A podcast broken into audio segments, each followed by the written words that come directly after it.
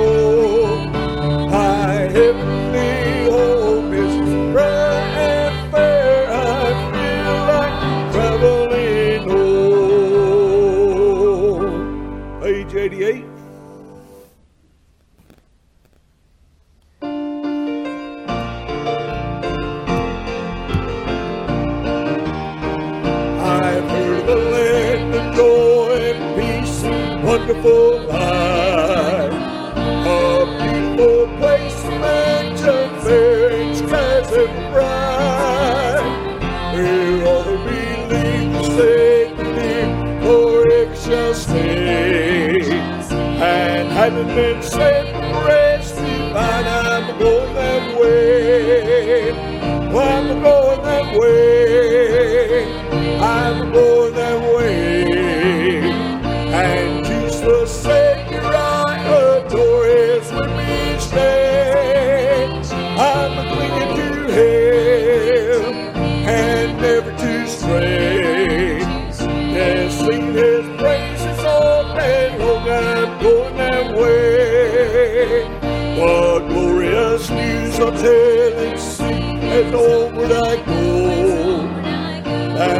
source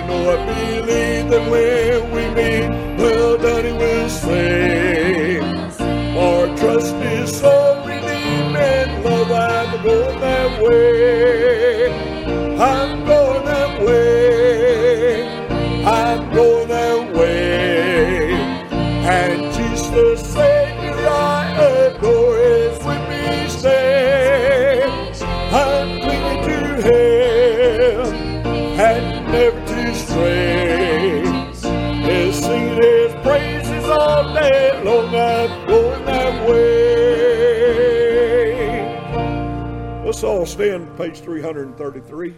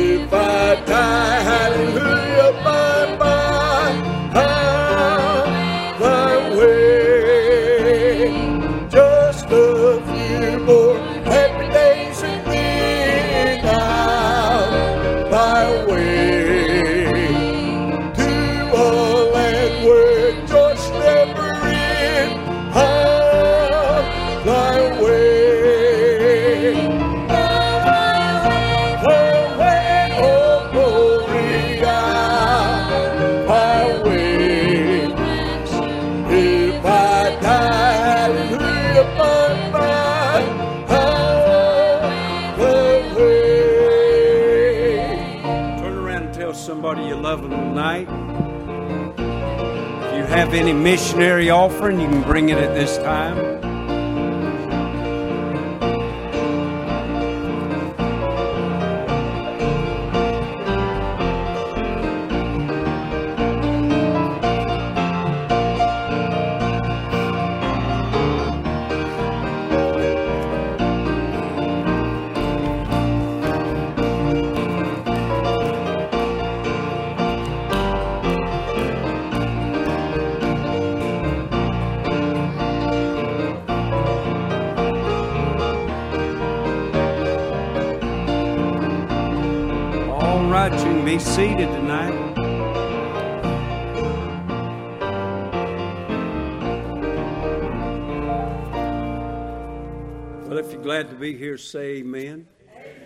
To see all of you tonight. Let me make a few announcements, and we'll take up some prayer requests.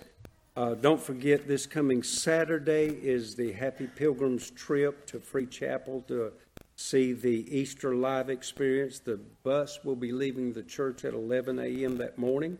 So if you're planning on going, please be here at that time.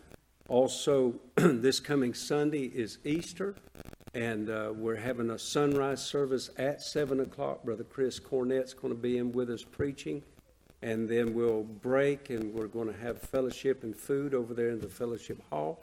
And uh, when we get done with that, then morning Sunday school, and then morning service and no night service. So remember the order of these events.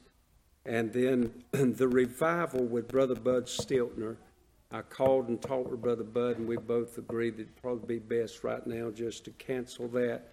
So that revival is canceled, and, and we'll just finish out this month together.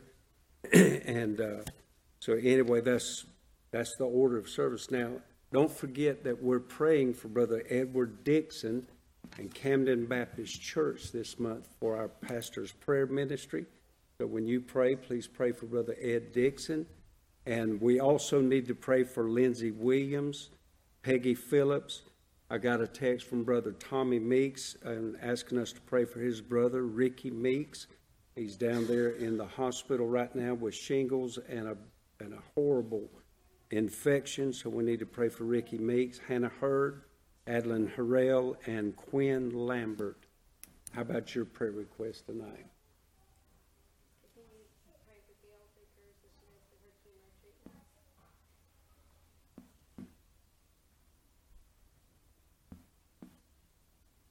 Anybody else tonight? Brother Mike? Brother Mike's mom?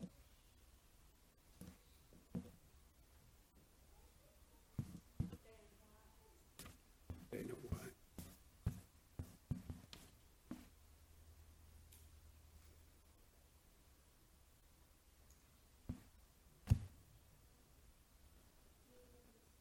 Yes, ma'am, thank you.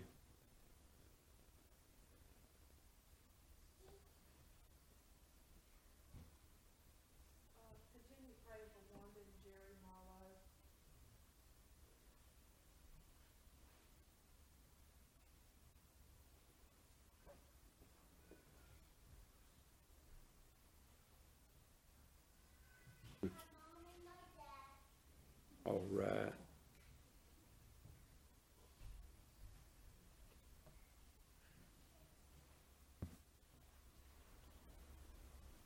That's precious.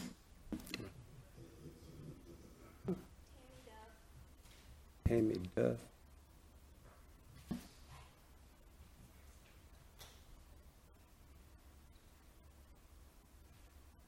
Anything else on anyone's heart tonight? Let's pray for Murrayville Baptist Church that God would be with all of us. Anything else tonight? Right, let's come and pray together and seek the Lord. He knows exactly what to do in every situation, so let's pray.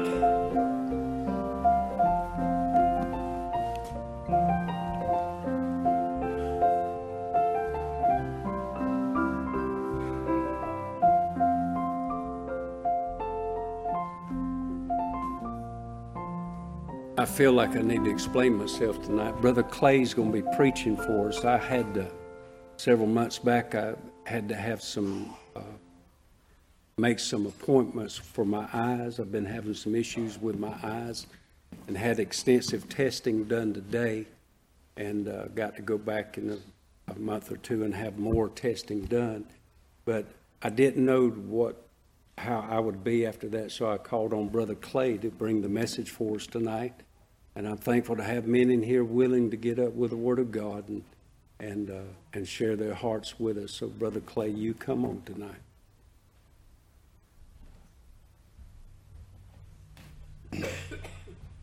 All right. Um, happy to be here this evening. Uh, happy to see everybody here this evening. Um, the teaching tonight is going to come out of the book of Second Timothy. Uh, 2 Timothy chapter 2. Um, while y'all are turning there, I'll tell you, kind of have a little bit of a heavy heart tonight. Um, got a, my apprentice came to me this morning about 7 a.m. this morning, and he said, Did you hear what happened? And I said, No, I, I didn't hear what happened. And he said there was a mason, and for those of you who don't know what a mason is, it's somebody who lays block and brick.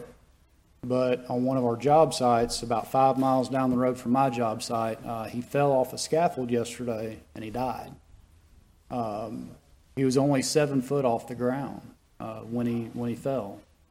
Um, I told my dad and I told Pam um, that every day that I'm at the job site, I'm in much much more dangerous places than seven foot off the ground, and it just kind of puts things into perspective.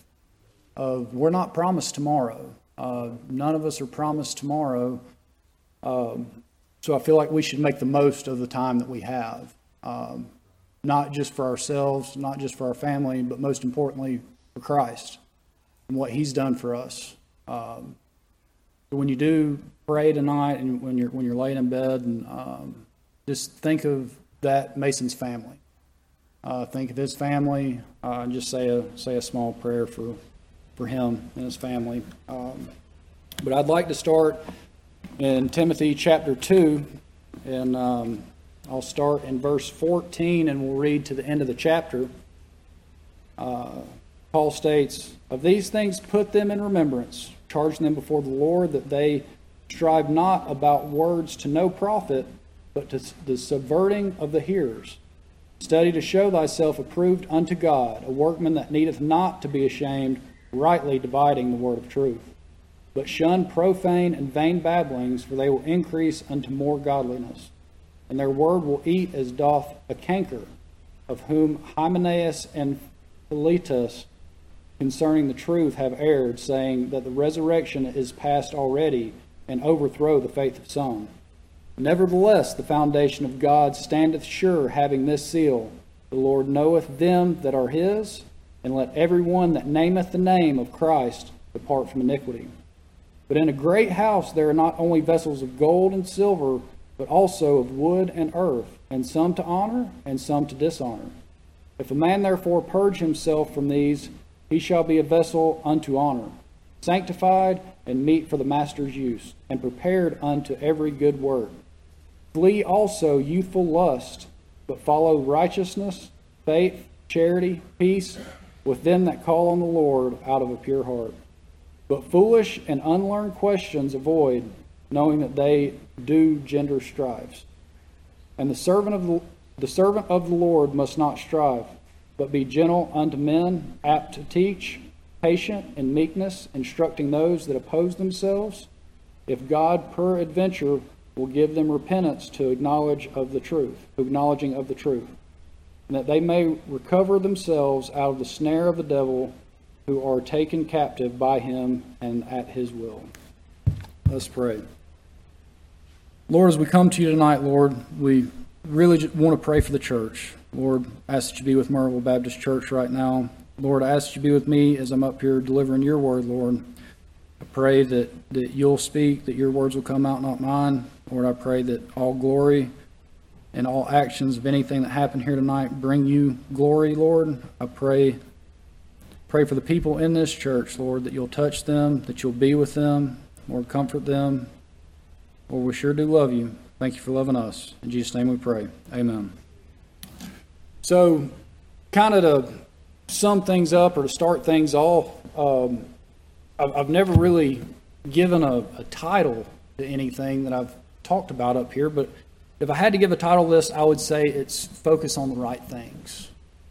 Uh, and just kind of keep that in the back of your head as, as I go through this. But uh, the book of Timothy, Second Timothy, it's a, it's a letter from Paul to Timothy. And Paul is in prison when he's writing this letter.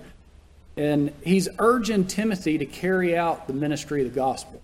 He is uh, kind of coaching him up, being a, being a mentor for him to carry that out. And, and Timothy, uh, along with Paul, they, they had to constantly remember about Jesus Christ. They had to they had to be diligent in in the effective use of their scripture, um, and and they had to preach the word regardless of the consequences. You know, today we can get up here and we can come to church and we can preach God's word without fear of consequence. Um, back then, it wasn't wasn't so. But but Paul was was was writing, and, and Paul had a sense of urgency when he was writing this. He he wanted Timothy to know how important what he had to say was. Um, I'm going to kind of go through verse by verse in this. It's it's going to be more of a Bible study than it's going to be um, me just sitting up here preaching to you. But uh, I'd like to start out in verse 14. Verse 14 states, and I'll read it again. These things put them in remembrance, charging them before the Lord that they strive not about words to no profit, but to the subverting of hearers. So Timothy's job, Tim, Timothy was a pastor. Timothy's job was to pastor his people, much like John. John's job is to pastor us and lead us and guide us in, in the Word of God.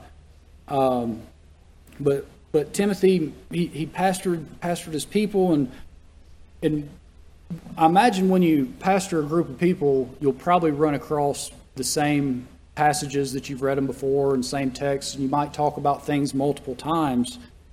Um, and, and that's, I'm not saying that's a bad thing, I think that's a good thing, but people are attracted to new things.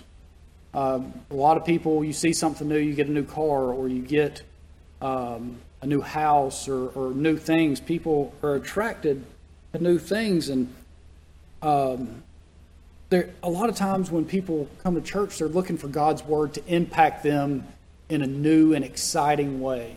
You know, wanting something new and wanting something different. Um, but I'm going to say if, if, if we open our hearts up to God's word and truly meditate on what God's trying to tell us in His word and how that affects our life at that moment in time, we can be affected in a new and exciting way.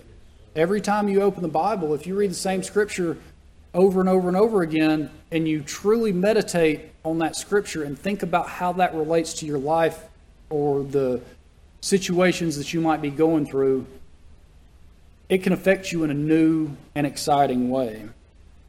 Um, the best thing for us to do is just to open our hearts up to the Word of God.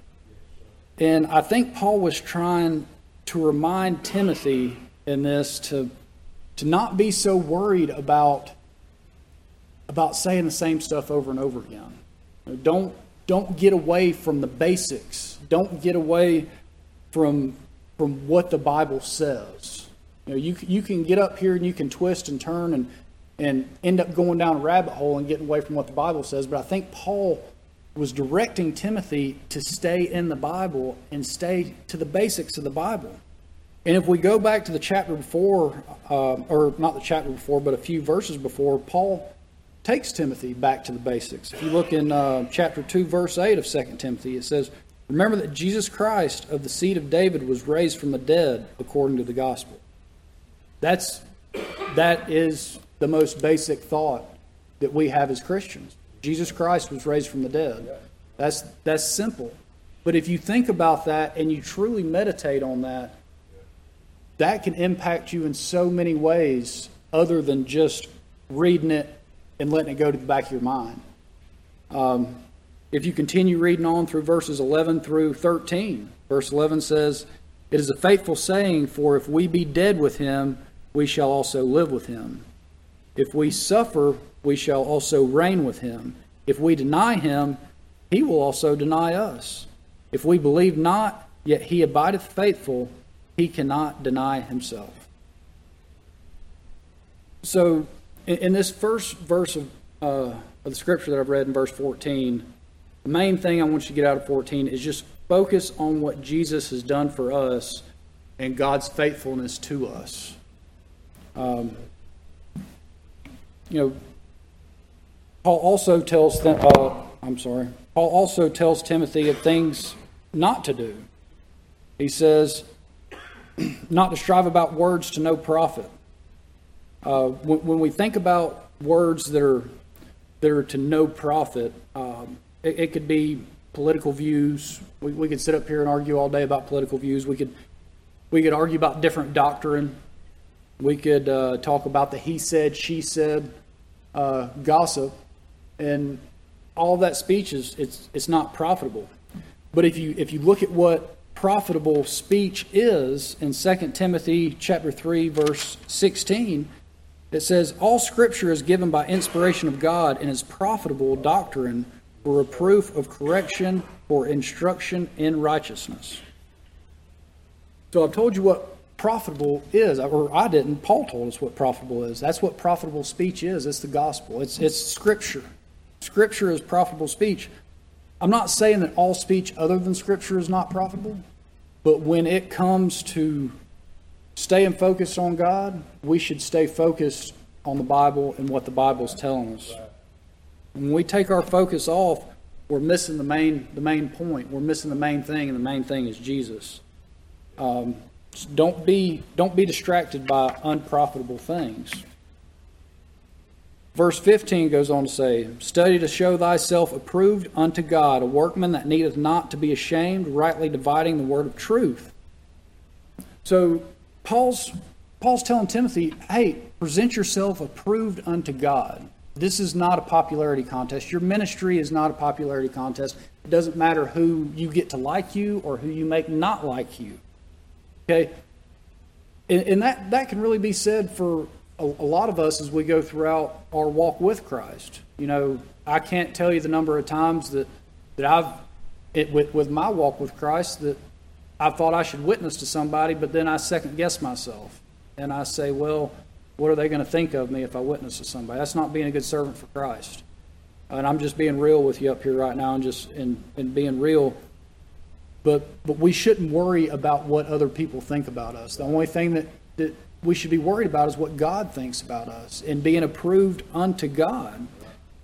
Um, you know, when we, when we think of approval, also, uh, I thought of a situation that's happened before, and um, has anybody in here ever done a job kind of halfway and you were embarrassed of it?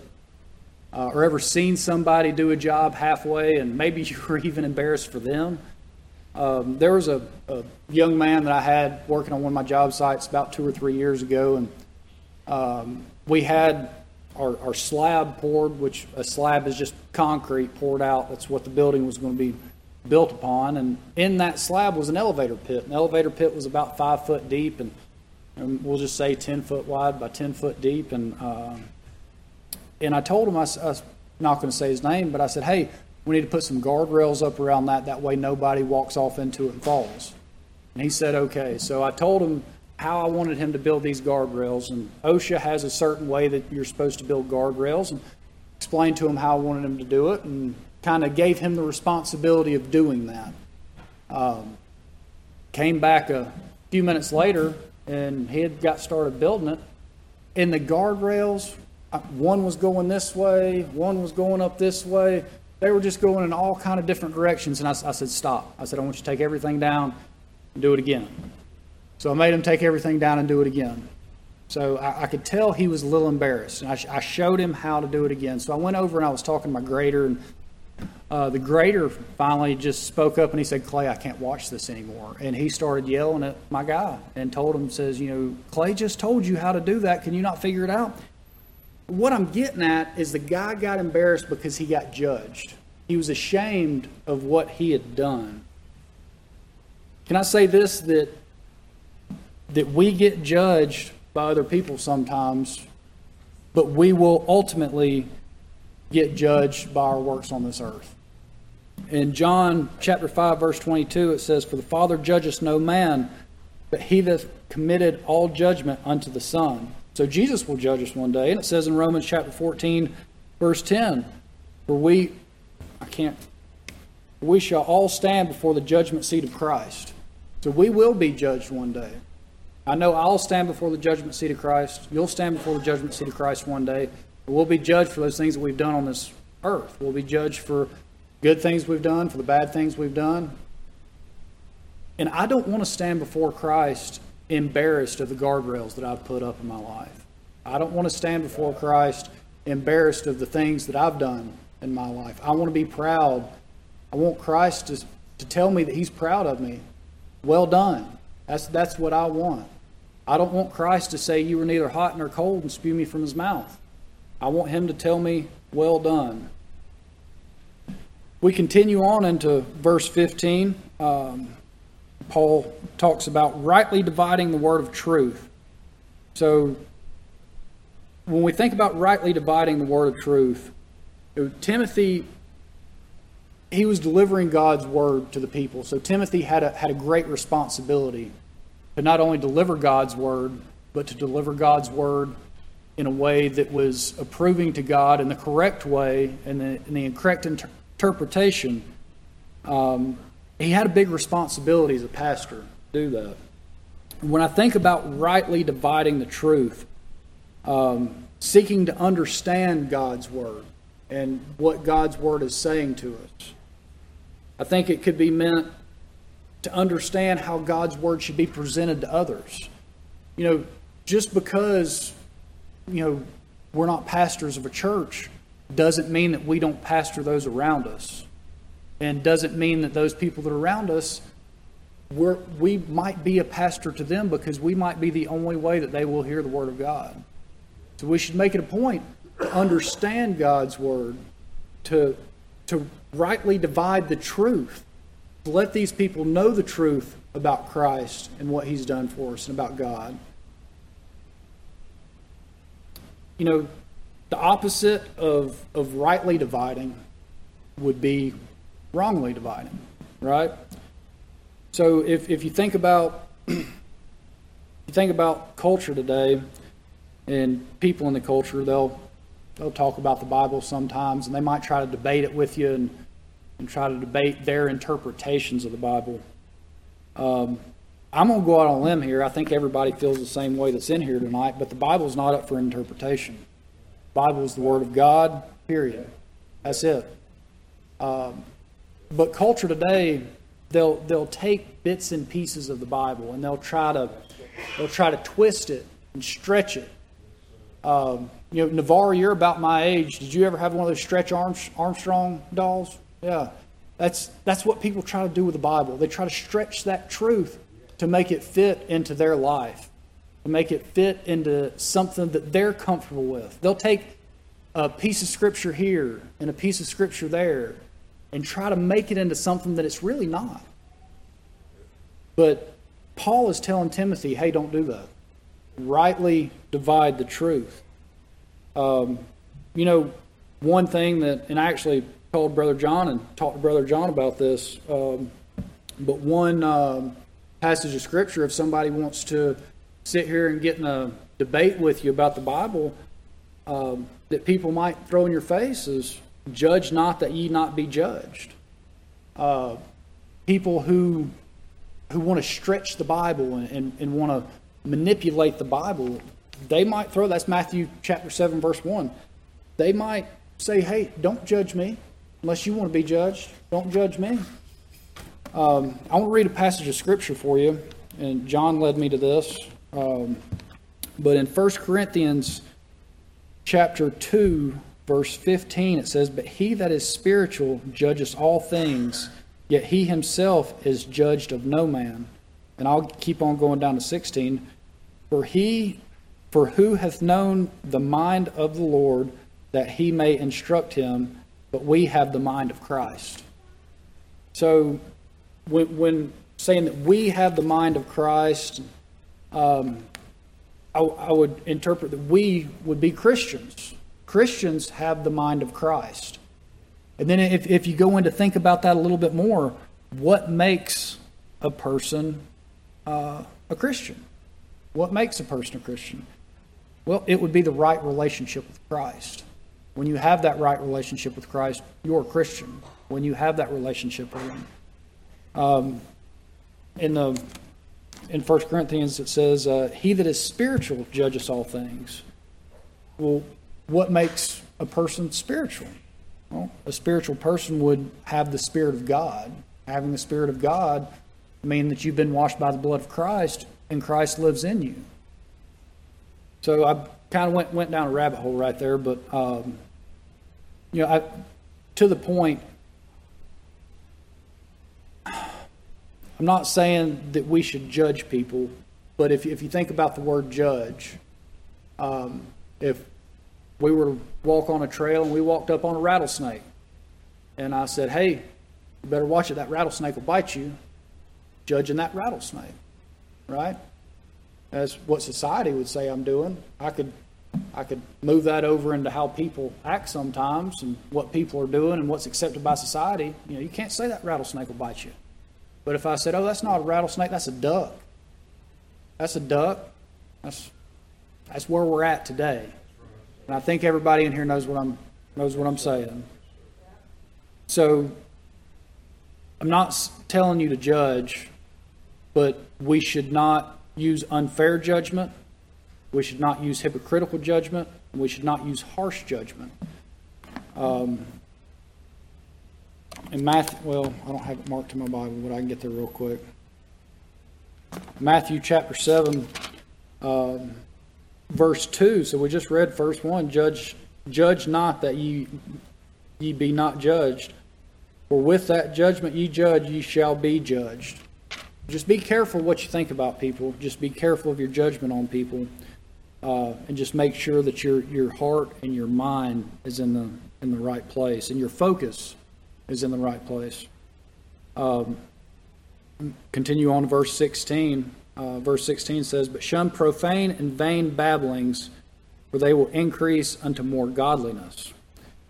So when we think about, so this is this is the price of not keeping focus on Christ. Okay, it's going to lead to ungodliness when you when you keep your focus somewhere other than Christ. But profane and vain babbling, I would say that's anything that takes your focus off of the gospel. Anything that takes your focus off of the scripture would be profane and vain babbling.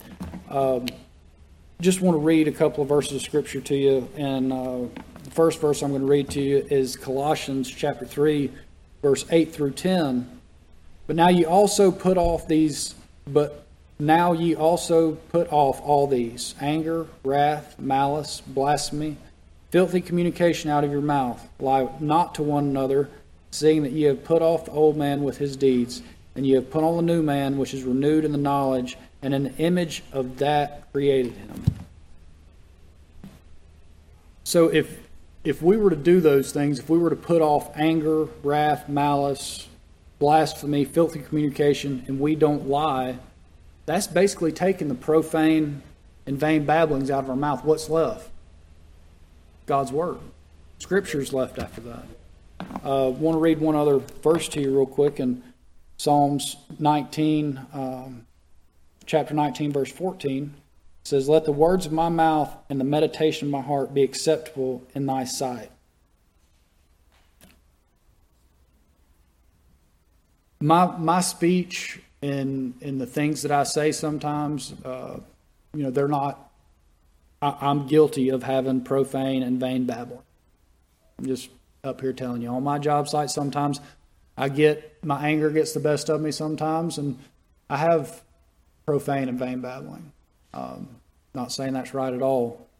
Um, but we should ask forgiveness for those and we should make a conscious effort to not have that in our life and not have that in our speech.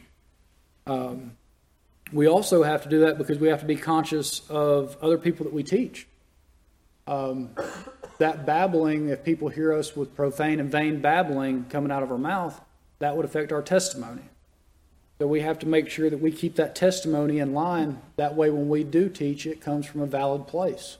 It comes from a place where our lives and our testimony are lining up with what we teach. Um, and don't get it wrong that profane and vain babbling can be popular. If it wasn't popular, everybody wouldn't do it. Anywhere you go, you can turn on the TV, you can go to the grocery store, and you will hear some of the most absurd stuff come out of people's mouth. Some stuff that, that you know, you just, it's not right. Some of the stuff that's just on regular basic cable, you know, basic TV shows. Uh, so, some of the stuff that's out there, it, it's popular and people listen to it, but we need to make a conscious effort to keep that out of our hearts and out of our minds as Christians. Um, moving on to um, verses 17 and 18. And their words will eat as doth a canker, of whom is Hymenaeus and Philetus, who concerning the truth have erred, saying that the resurrection is past already, and overthrow the faith of some. So, Paul thought enough about Hymenaeus and Philetus to use them as an example right here. He, he thought enough about them to say, hey, this is not what you want to do. Okay, and just so we're under the same understanding, a canker, a canker is a, for those who don't know, is a sore or an infectious disease. So he's saying their speech that, that they're they're saying is is infectious to people. And in the uh, scripture right here, it says it and overthrow the faith of some. So their speech overthrew the faith of some people who were listening to them. That's the last thing I want to have on my conscience before I go and stand before Christ is that my speech or anything that I said overthrew somebody else's chance to get into heaven. Um, that's that's the exact opposite of what I want. And if you go back to Timothy um, chapter one verse twenty, uh, Paul says, "Of whom Hymenaeus and Alexander, whom I delivered unto Satan, that they learn not to blaspheme." So their teachings was blasphemy towards God, and Paul says that he delivered them unto Satan. Um, they said that the resurrection is past already, so they were preaching that the resurrection had passed already. Now, the resurrection of Christ did happen, but the resurrection of the church is still to come. So he was basically teaching people that there was no hope. And Paul was correcting him for that. Um,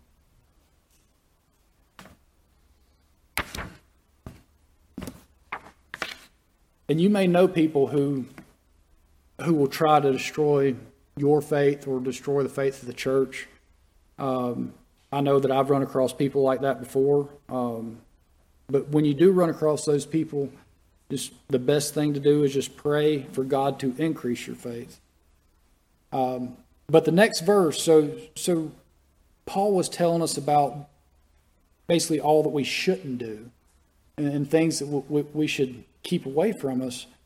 But the next verse in verse 19, Paul says, Nevertheless, the foundation of God standeth sure, having this seal The Lord knoweth them that are his, and let every one that nameth the name of Christ depart from iniquity. So, so God knows who are his children and who aren't his children. Um, and amen to that. Amen that God knows who are his and who aren't his. Uh, but then it goes on to say that everyone who names the name of Christ should depart from iniquity. So God's calling us to depart from sin. Now, I, I know I've said it before, but sinning is fun. If sinning wasn't fun, people wouldn't do it. Uh, sinning takes appeal to the flesh, and and people who who sin are basically catering to their flesh. They're not catering to God. They're not catering to Christ. And for what Christ did to us, the least we can do is do our absolute very best to push that sin out of our lives. Um, verse 20 and 21, I'm going to read that real quick. But in a great house there are not only vessels of gold and of silver, but also of wood and earth, and some to honor and some to dishonor. If a man therefore purge himself from these, he shall be a vessel unto honor, sanctified and meet for the master's use, and prepared unto every good work. So, Paul is is likening God's heaven, the kingdom of God. He's likening the kingdom of God to, to a house. So, in verse 19, we just read about the foundation. So, the foundation is is the seal that knowing uh, the Lord knoweth them that are His, and letting everyone that nameth the name of Christ depart from iniquity. So that's the foundation of the kingdom of God. But he also goes on. he goes on to talk about honor and dishonor in uh, in verse twenty, and he says it's it's a great house, and the house is filled with vessels, and some vessels are for honor and some are for dishonor. So An honorable vessel in your house might be fine china that you get out when you have good company come. When you- you've got company that you want to think a lot of you, um, that might be an honorable vessel. You want to honor those people, showing them nice things. The fine china that we usually use is paper plates. Uh, so if y'all come to our house, that's what we usually use. But uh, a dishonorable vessel in the house might be a trash can. And that's where you put things that you don't want to keep in your house. So in God's house, He has honorable vessels and dishonorable vessels. And it says also that, that God's house is a great house. So why is God's house a great house? It is God's house. It's, it's a great house. It was built by a great architect. How many times have we went down the road and you see a nice house and you say, "Oh, I wonder, wonder how much that cost to build, or I wonder how much that house was." Now you know how much God's house was. It cost the price of Christ's blood. Uh, Jesus Christ's blood is what bought the house. That's priceless. God's house is priceless, bought with priceless blood by Jesus Christ.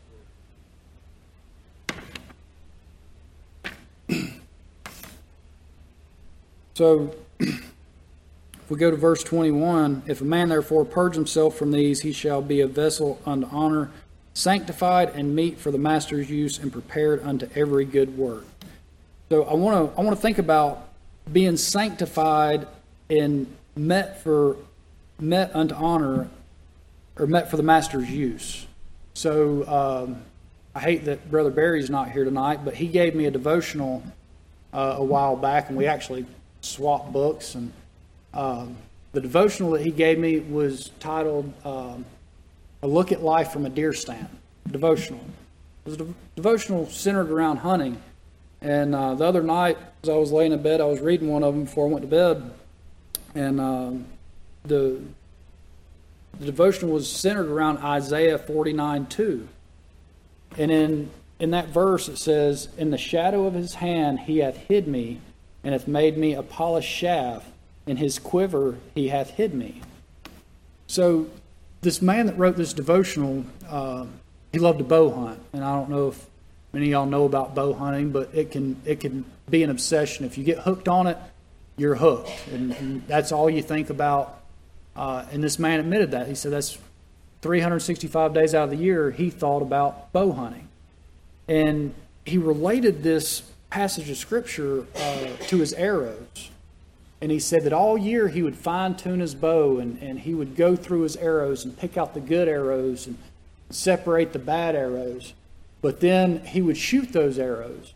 And after he would shoot them, he would see which one's the most consistent, which one he could rely on the most. And he would take that arrow and he would mark it and he would have his quiver. And if for those of you who don't know what a quiver is, a quiver is something that holds arrows. Usually, when you go hunting, you don't just take one arrow; you take take a couple of them with you, just just in case, right? But he said that he would take that arrow and he would put a little number one on it, and he'd take the next arrow and he'd put a little number two. But only the best arrows would he take and would he put in his quiver. And what I'm getting at here is I want to be an arrow that God wants to have in his quiver. I want to be somebody that God knows that he can count on, somebody who's consistent, somebody who's accurate, somebody who can rightly divide the truth. Um, but I thought that was a pretty fitting devotion. You know, John asked me last night or yesterday morning to get up here and um, and bring the message tonight, and that's the first thing that popped in my head. I um, just felt like I'd throw that in there, but we'll continue on. Um, so, verse 22 says, Flee also youthful lust, but follow righteousness, faith, charity, peace with them that call on the Lord out of a pure heart. So, Paul is telling Timothy how to cleanse himself.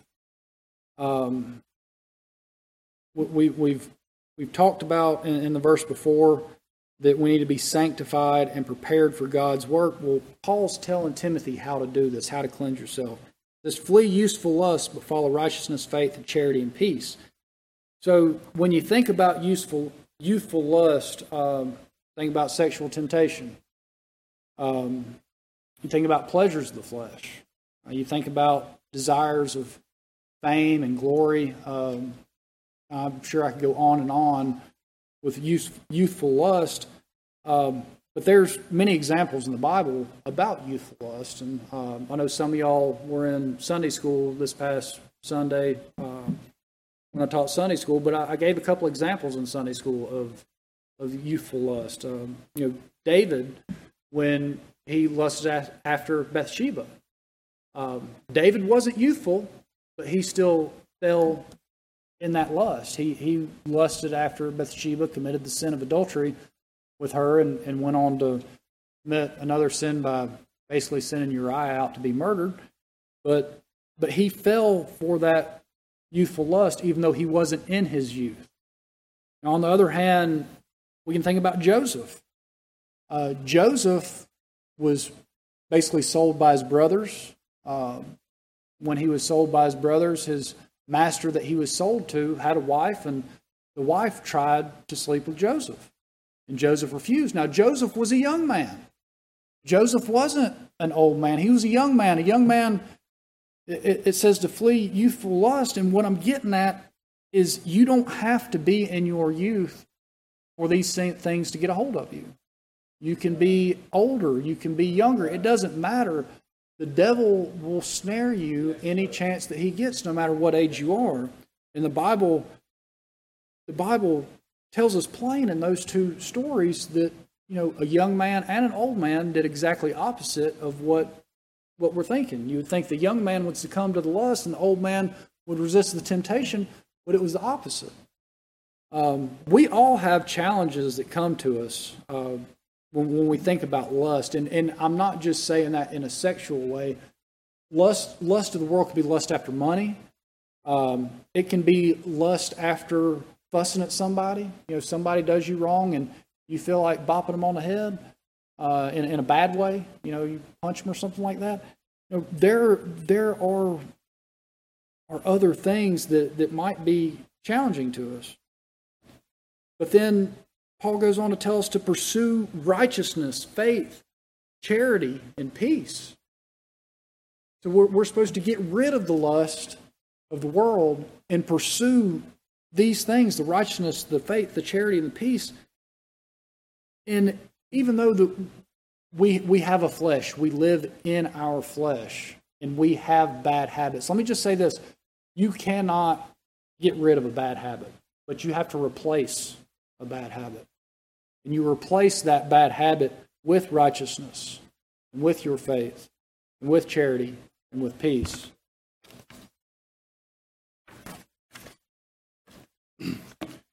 I'll go on and um, I'm going to read verses 24 through, or 23 through 26, and um, we'll finish up. But foolish and unlearned questions avoid knowing that they do gender strives. And the servant of the Lord must not strive, but be gentle unto all men, apt to teach, patient in meekness, instructing those that oppose themselves, if God peradventure will give them repentance to the acknowledging of the truth that they may recover themselves out of the snare of the devil who are taken captive by him at his will. So, if you think about powerful men or you think about great men in history, you think about men who were rich and powerful conquerors, men that built empires, you don't necessarily think about servants when you think about great men in history right? But think about Jesus. Jesus was the greatest man in history. Um, Jesus was a servant. Jesus was, was great in patience. He was great in gentleness. He was great at correcting people with meekness. Jesus had all these qualities. So Paul is basically saying, hey, be more like Jesus. And just the last thought that I had when I was preparing this, and it goes to being a servant. Um, we should be more like Jesus. We should be servants to the Lord. And just three things that came to mind when it comes to being a good servant of God, uh, being a good servant to the Lord. Uh, the first thing would be to empty, empty yourself of yourself, empty yourself of your pride, empty yourself of your sin, empty yourself of your worldly desires. And we should we should clean ourselves, right? So Paul tells us about cleaning ourselves. Now we can't we can't literally clean ourselves. We have to be clean through the blood of Christ. Only Jesus can clean us. But we can we can clean ourselves to a point, right? We accept Christ as our Savior. He cleanses us with His blood, but then we have to live out that. We have to walk that walk. We have to walk that walk with Him and live a clean life. Um, so we should clean ourselves. So we should empty ourselves. We should clean ourselves. But the last thing that I thought of, um, besides emptying ourselves for the Lord, cleaning ourselves for the Lord, would be to make ourselves available for the Lord. Um, I've, I've heard the saying before the greatest ability is availability. Um, you know, we can empty and clean ourselves all day long, but if God puts something on your heart and you say, God, I'm, I'm too busy, or I've got all this other stuff going on, or I'm ashamed, or I'm embarrassed, you're not making yourself available for God. Um, Christ loved us enough to go die on the cross for us. He loved us enough to go through that for us that we may spend eternity with Him in heaven. We should make ourselves available for Him in the works that He wants to work through our lives.